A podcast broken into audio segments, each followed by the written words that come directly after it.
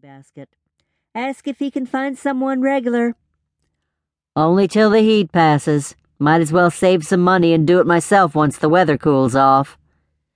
Nolie waved in silent agreement as she followed the dogs and walked toward the driveway. Inhaling the sweet scent of the honeysuckle vines, Darlene propped her hand on her chin and watched her baby sister. Oh, to be young and carefree again. Though Nolie had recently celebrated her 40th birthday, her face was still unlined and her figure trim. Come to think of it, Nolie was still a child in many ways. Not surprising, considering she'd never been married, never raised children, and never been widowed. Darlene had borne the stress of all three and wore the resulting laugh lines and worry ridges on her face.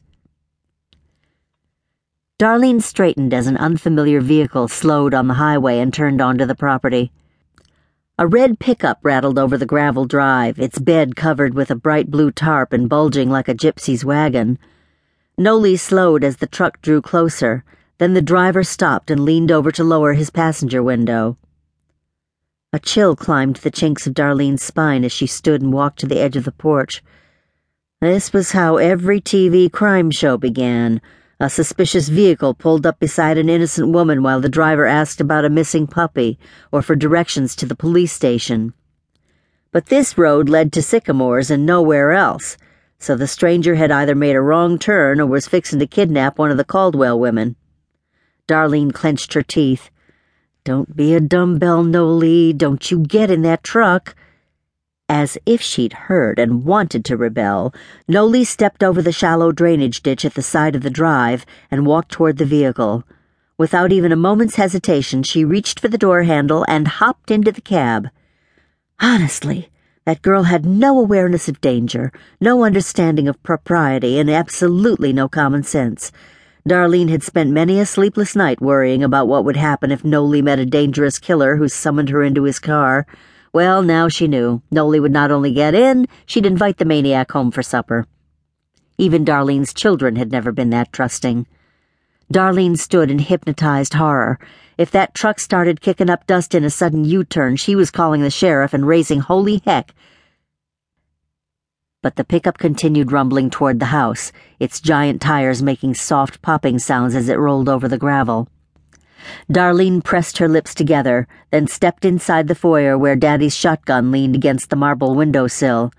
The stranger in the truck might not have evil intentions, but when two single women lived only a short distance from the state hospital for the criminally insane, Darlene would rather be safe than sorry.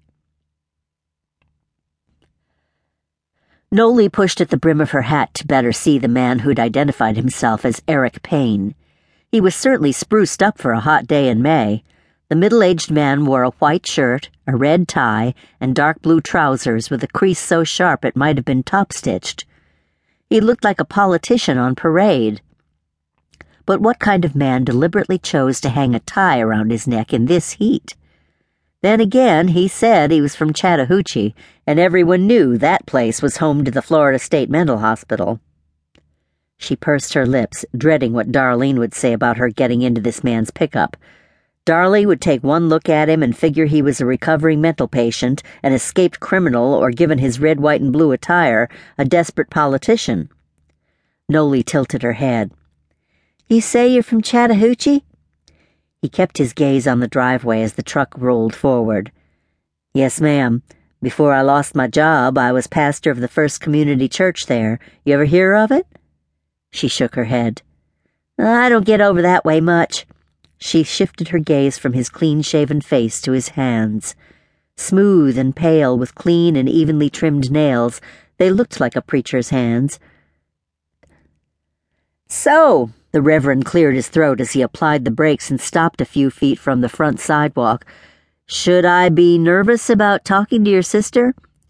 Why would you be? Didn't you notice? The woman's carrying a shotgun. Nolie laughed. She won't hurt you, but she sees herself as being in charge of the house, so she tends to be a little overprotective. She's the one to talk to if you're looking for work. She gripped the door handle and grinned. And you're in luck. I happen to know she's looking for someone to mow the lawn and all like that. Since she started having hot flashes, Darlene can't take the heat.